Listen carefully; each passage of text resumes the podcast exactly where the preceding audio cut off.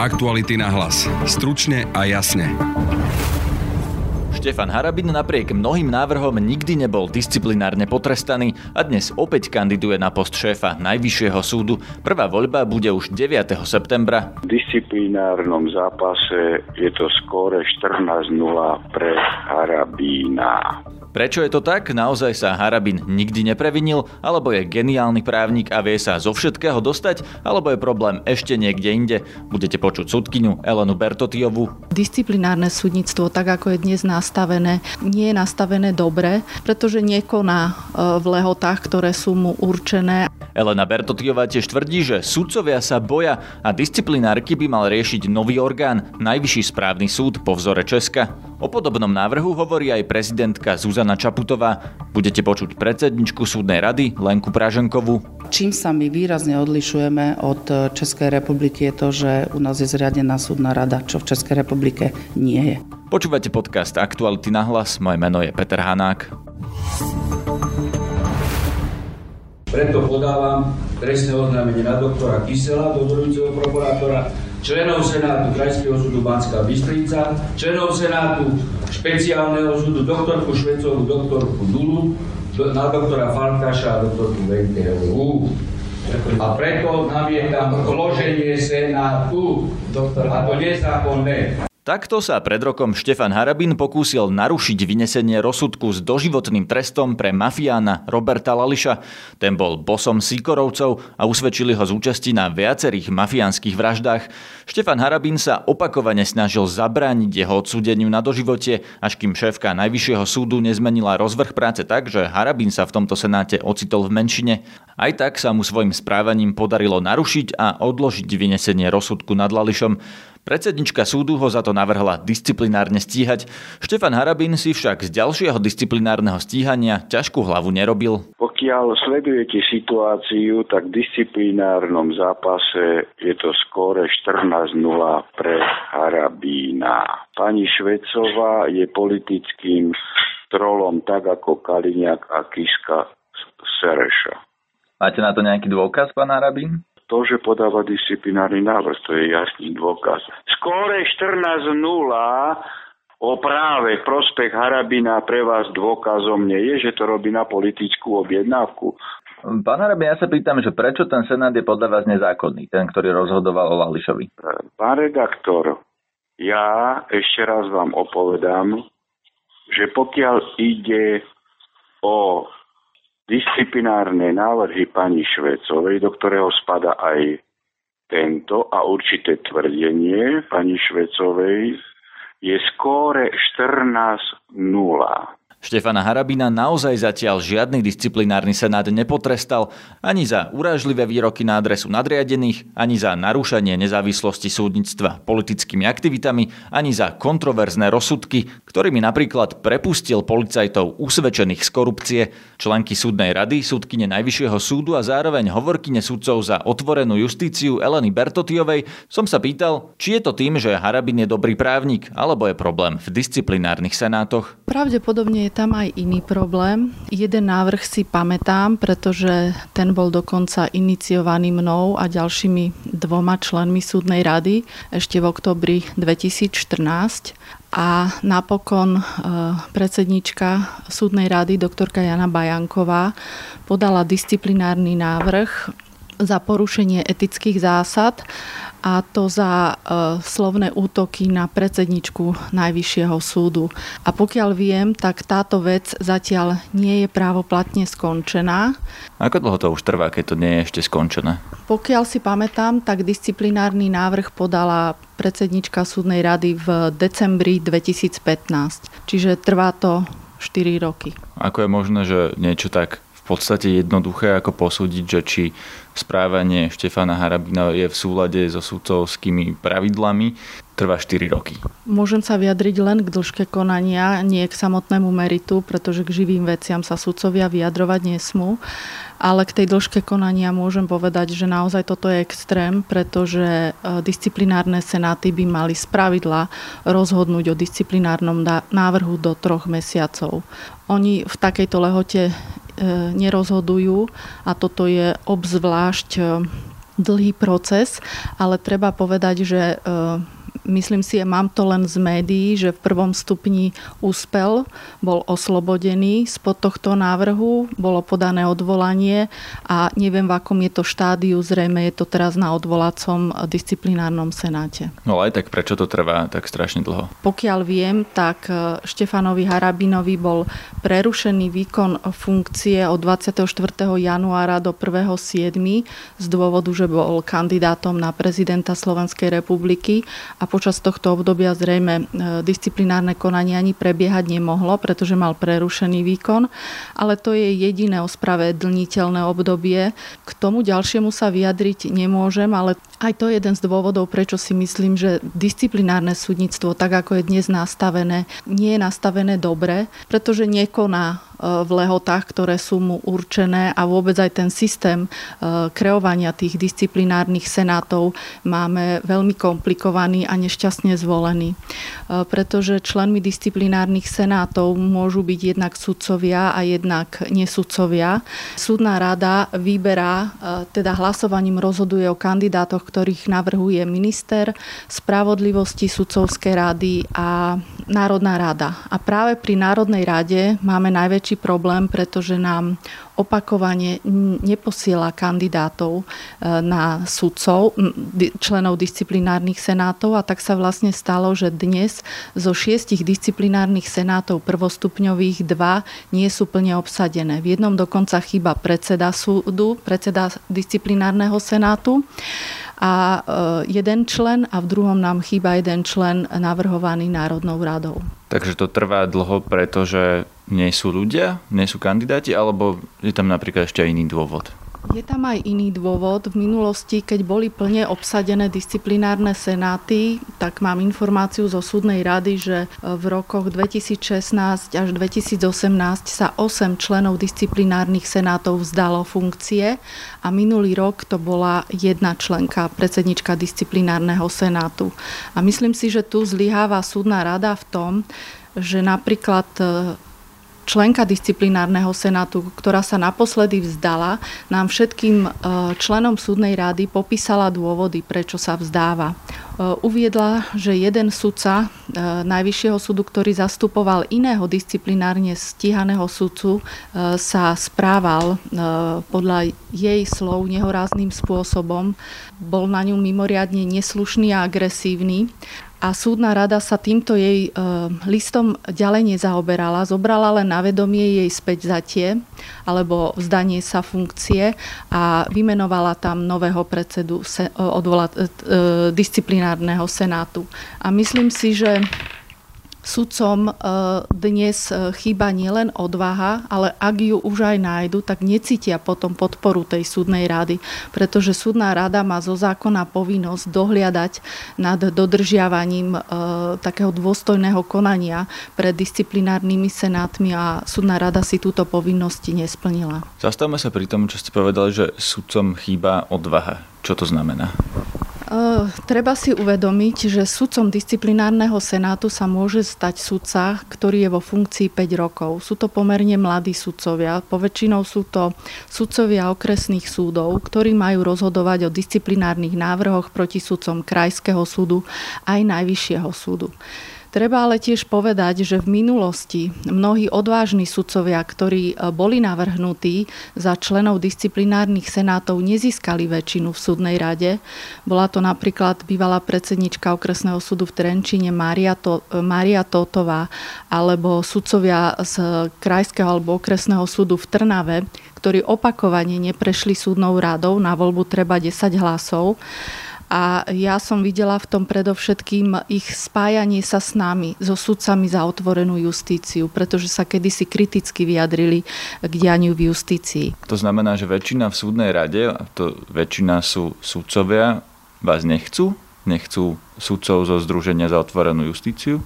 No, treba povedať, že ani jeden z našich kandidátov nebol úspešný v poslednej voľbe za členov e, súdnej rady.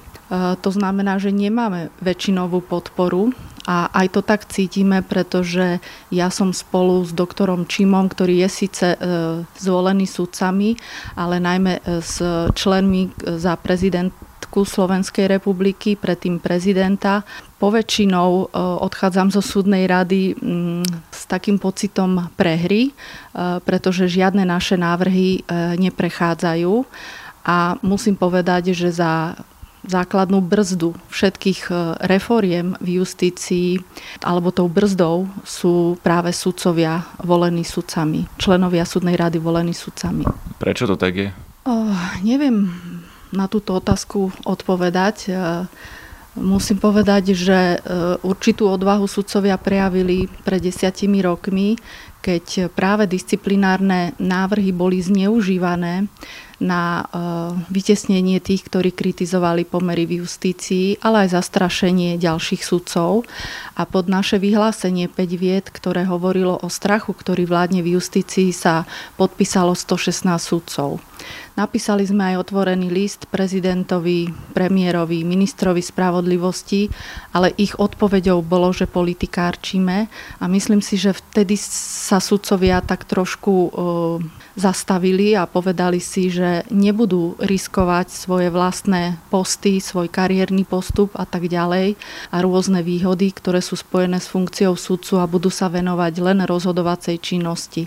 A vlastne zostala nás pomerne malá hrstka, ktorá poukazovala na tie problémy v justícii, ale aj navrhovala riešenia. Neslušný a agresívny sudca, kvôli ktorému sa vzdala funkcie predsednička disciplinárneho senátu, mal byť podľa našich informácií zástupca Štefana Harabina. Za disciplinárky zodpovedá súdna rada, tak som s mikrofónom šiel za jej predsedničkou Lenkou Praženkovou. Pani Praženková, funguje podľa vás disciplinárne súdnictvo dobre na Slovensku, tak ako je teraz nastavené? Tak e, disciplinárne senáty vykonávajú svoju činnosť, o čom svedčia aj štatistické údaje o počte rozhodnutých vecí, ktorých sa ich darí vybavovať e, v takom počte, ako tie veci napadajú na disciplinárne senáty. Netrvajú niektoré príliš dlho? E, no, žiaľ, zistili sme aj trvania dlhšie, ako hovorí, hovorí e, zákon, že z pravidla by malo byť disciplinárne konanie ukončené do troch mesiacov. Sú aj takéto zistenia a to je práve predmetom e, vlastne dohľadu súdnej rady a zistenia príčin, prečo tie konania tak dlho trvajú. Takže zatiaľ neviete prečo to, to, to trvá tak dlho niekedy? Aktuálne ja som požiadala e, členov súdnej rady, ktoré boli súdnou radou poverení na výkon, na realizáciu dohľadu nad disciplinárnymi konaniami a vykonávanie tých konkrétnych úkonov dohľadu, ako je treba znahliadnutie do spisu, robiť proste previerku spisu, zistenie, akým spôsobom e, je vo veci postupované. Takže e, pripraví sa správa týmito poverenými členmi a tá bude predložená na, na verejné zasadnutie súdnej rady a na, základe zistení môže súdna rada e, prijať opatrenia na odstránenie nedostatkov. Štefan Harabin hovorí, že on vyhráva 14-0 v týchto disciplinárnych prípadoch, že zatiaľ nikdy nebol potrestaný. Je pravda, že niektoré ešte nie sú uzavreté, ale pri tých je pravda aj to, že trvajú naozaj dlho, lebo niektoré tie návrhy boli v roku 2015. Ako si to vysvetľujete, že Štefána Harabina ešte disciplinárne senáty za nič nikdy nepotrestali? Tak ja ku konkrétnym disciplinárnym konaniam sa nemôžem e, vyjadrovať, pretože nie sú pravoplatne skončené. Čo ja mám čísla, e, ja e, viem, že voči konkrétnej osobe spomínanej je vedených, myslím, 8 disciplinárnych konaní, respektíve aktuálne asi len 7, lebo jedno bolo pravoplatne skončené. A skončené tým, že ho teda nepotrestali. E, myslím, že bol oslobodený, áno. Vo sudcovia zo Združenia za otvorenú justíciu tvrdia, že to je preto, že tí ľudia, ktorí sú v tých disciplinárnych senátoch, nemajú dosť odvahy na to, aby napríklad súdili e, súdcu Najvyššieho súdu, alebo možno ani ľudia, ktorí sú z okresných súdov, nie sú dosť kompetentní na to, aby posúdili a potrestali súdcu Najvyššieho súdu. Čo na to hovoríte? Ja takéto poznatky nemám, že by sa bali rozhodovať, pretože ak by sa súdca bal rozhodovať, nemôže rozhodovať ani v iných svojich, svojej agende, pretože pred aj všeobecný súd, aj okresný sa môže dostať ktokoľvek, aj e, aktuálny reprezentant štátnej moci. Takže takýto poznatok ja nemám. Je pravdou, že tie disciplinárne senáty sú zložené tak zo sudcov e, okresných súdov, ako aj krajských súdov, ale aj zo sudcov Najvyššieho súdu a práve v prípade e, e, takých, keď je e, disciplinárny stíhaný sudca z Najvyššieho súdu, sú sa skôr uplatňujú námietky, e, znášanie námietok zaujatosti práve preto, že sú z jedného súdu, alebo sa namietne ten súd z najvyššieho súdu, že pre nejaký určitý vzťah e, k konkrétnemu disciplinárne stíhanému sudcovi. Vy teraz stojíte za návrhom, e, ktorý má niečo zmeniť, teda má stabilizovať tie disciplinárne senáty dať tým sudcom viac peňazí. Skúste vysvetliť, o čo ide, čo navrhujete a prečo. Tak súdna rada vlastne, keď je prešla pod kompetenciu, prešla pod kompetenciu disciplinárne národné senáty ako také, tak sme začali postupne vytvárať jednak podmienky pre fungovanie disciplinárnych senátov a myslím, že toto sme zvládli na výbornú. A následne sme sa zaoberali postupne jednotlivou problematikou, čo sa týka disciplinárnych konaní a spodne tu jedného e, člena e, súdnej rady. Vlastne sme zistili, že je tu nerozdielne odmeňovanie e, členov disciplinárnych senátov, predsedov disciplinárnych senátov a členov disciplinárnych senátov, ktorí sú iné osoby ako súdcovia a tým pádom sme to považovali, že táto nerovnosť je nepatričná za, tú istú, za ten istý výkon činnosti, dokonca pri predsedoch senátov ešte aj určité vyššie povinnosti, väčšie povinnosti majú v rámci disciplinárneho konania, takže tento, tento rozdiel sme e, navrhujeme podnetom pre ministerstvo spravodlivosti odstrániť a taktiež aj čo sa týka výšky toho odmeňovania sa nám nezdala adekvátna výkonu tej, e, tej činnosti. Koľko dostávajú teraz a koľko by dostávali dostali, ak by prešiel ten váš návrh? Neviem, či poviem úplne presné číslo, ale e, čo sa týka členov disciplinárnych senátov aktuálne na pozícii, čo sú sudcovia a členovia disciplinárnych senátov majú odmenu mesačnú v hrubom 42 eur, nejaké drobné možno ešte. A koľko by dostali, keby to prešlo? No ten návrh smeruje k tomu, že sme, e, sme zvažovali e, nejakú, za nejakú obdobnú činnosť vykonáva, vykonávanú v rámci e, iných súdnych konaní, tak sme navrhovali, ale hovorím, to je len podnet na ministerstvo spravodlivosti. Tá suma môže byť ešte korigovaná. My sme navrhovali, aby by táto odmena tak pre sudcov, ale aj, nesud, aj iné osoby ako sudcov, ktorí sú členmi disciplinárnych senátov, bola na úrovni 300 eur mesačne a na úrovni predsedov Senátu myslím, že to bolo 350 eur. Myslíte, že toto bude sudcov motivovať, aby išli do tých disciplinárnych senátov? Lebo napríklad Združenie za otvorenú justíciu hovorí, že, že nie, že to nestačí. Aj sa doteraz um, bol problém obsadzovať niektoré tie pozície v disciplinárnych senátoch. Nevždy sudcovia chceli súdiť kolegov. Tak ja nehovorím, že toto je jediné riešenie, ktoré e, celú, celú situáciu zlepší, ale je to jedno z riešení, ktoré môže napomôcť stabilizácii senátov a ich, kreo, a ich kreovaniu. A jednak si aj myslím, že je to adekvátne výkonu tej, tej funkcie ale e, navrhujeme a diskutovali sme aj o ďalších opatreniach, ktoré by umožnili stabilizácii a to je otázka týkajúca sa napríklad funkčného obdobia, e, jednak jeho dĺžky, ale jednak aj začatia plynutia tohto funkčného obdobia. Lenka Praženková má ako predsednička súdnej rady právomoc navrhnúť disciplinárne stíhanie sudcu. Jej predchodkyňa Jana Bajanková navrhla stíhať Štefana Harabina a ide práve o ten prípad, ktorý už 4 roky nie je uzavretý. Lenka Praženková zatiaľ Harabina stíhať nenavrhla, tak som sa jej pýtal prečo. Tak čo sa týka tej politickej angažovanosti a jeho, jeho kandidatúre, na ktorej sa zúčastnil, aj keď môžeme mať o tom pochybnosti o tom, že či je to vhodné alebo nevhodné, aj ústavný súd e, vlastne judikoval, že je to, ústava tento postup pripúšťa a môže aj sudca, ktorý je, teda zastáva, teda sudca, ktorý zastáva e, funkciu, uchádzať sa o pozíciu jednak aj v zákonodárnom zbore alebo e, v rámci výkonnej moci ale naozaj je to, je to na diskusiu, ale to by chcelo širšie, širšie riešenie a širšiu diskusiu. A samozrejme popri tom, keď vykonáva takúto pozíciu, má prerušený výkon funkcie a toto vlastne ústava pozná to oddelenie statusu sudcu a teda to, tej funkcie sudcu a výkonu funkcie sudcu, čiže ktoré je vlastne tým prerušením výkonu funkcie sudcu. A za porušenie sudcovskej etiky by ste ho mohli navrhnúť disciplinárne stíhať príležitosti na to dal dosť, nie? Tak ja úplne všetky jeho výroky nie nesledujem, eh, lebo to by som nič neho nerobila. Mám ďaleko povinnosti v rámci, v rámci výkonu kompetencie súdnej rade. Ale uh, viete, to, tie disciplinárne, súdni, disciplinárne stíhanie za etické uh, porušenia, to je také...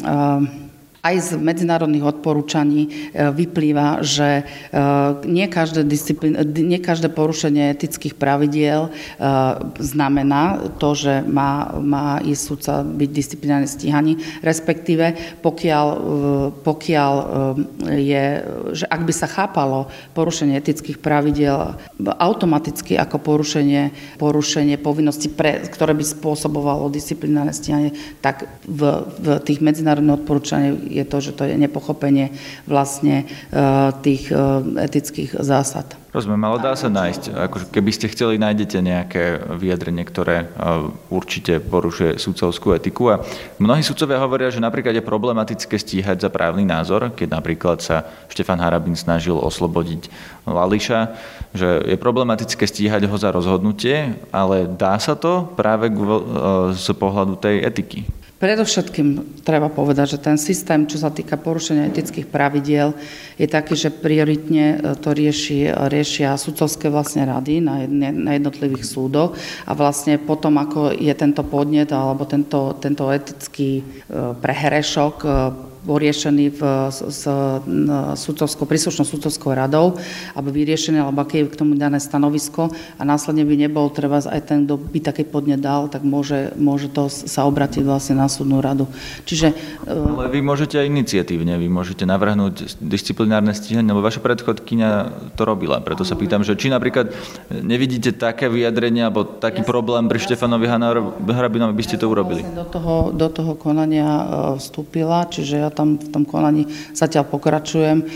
Prosím teda žiadne nové ďalšie prehrešky Štefana Harabina nevidíte? Alebo, alebo je to možno tak, že naozaj hovoríte, že je to ťažké disciplinárne stíhať sudcu za takéto veci? Úspešnosť každého jedného disciplinárneho konania závisí od e, vlastne kvality aj toho návrhu, aký je postavený a naozaj, naozaj e, od, e, od existencie vlastne dôkazov a od obrany toho príslušne disciplinárne stíhaného sudcu. Čiže naozaj ten, ten návrh, aj to bolo vlastne preto, aj toto bolo vlastne zmena, o čo sme sa aj predtým bavili, je v zákone, že vlastne bolo upravené, že musím splňať konkrétne náležitosti proste musí mať riadne, riadne zdôvodnenie, e, ktoré, aby, aby nedochádzalo napríklad nejakým šikanóznym disciplinárnym, disciplinárnym návrhom. No, tak viete snad napísať dobrý disciplinárny návrh. Tak dúfam, že viem. Ale zatiaľ ste to neurobili voči Štefanovi Harabinu, to je moja otázka. Zatiaľ som to neurobila, pretože má vedených aj 10 aktuálne, či 8 disciplinárnych konaní. To stačí to? E, viete čo, toto, či stačí alebo nestačí, jednoducho disciplinárne konanie sa má, má viesť, keď je jednoznačné porušenie e, povinnosti. E, prioritne e, disciplinárne konania e, sú, e, sú riešené, keď sú to porušenia povinnosti pri výkone funkcie sudcu, tak tak riešia vlastne predsedovia jednotlivých súdov. E, čo sa týka porušenia etických pravidel, e, riešia sudcovské rady. O nefungujúcich disciplinárnych senátoch hovorila aj prezidentka Zuzana Čaputová. Tá už dlhšie naznačuje, že by si želala zmeny v ústave a spomínala český model disciplinárneho súdnictva, kde prehrešky sudcov posudzuje Najvyšší správny súd. Ten na Slovensku neexistuje, no podobné kompetencie má u nás správne kolegium Najvyššieho súdu, ktorého členkou je aj Elena Bertotiová.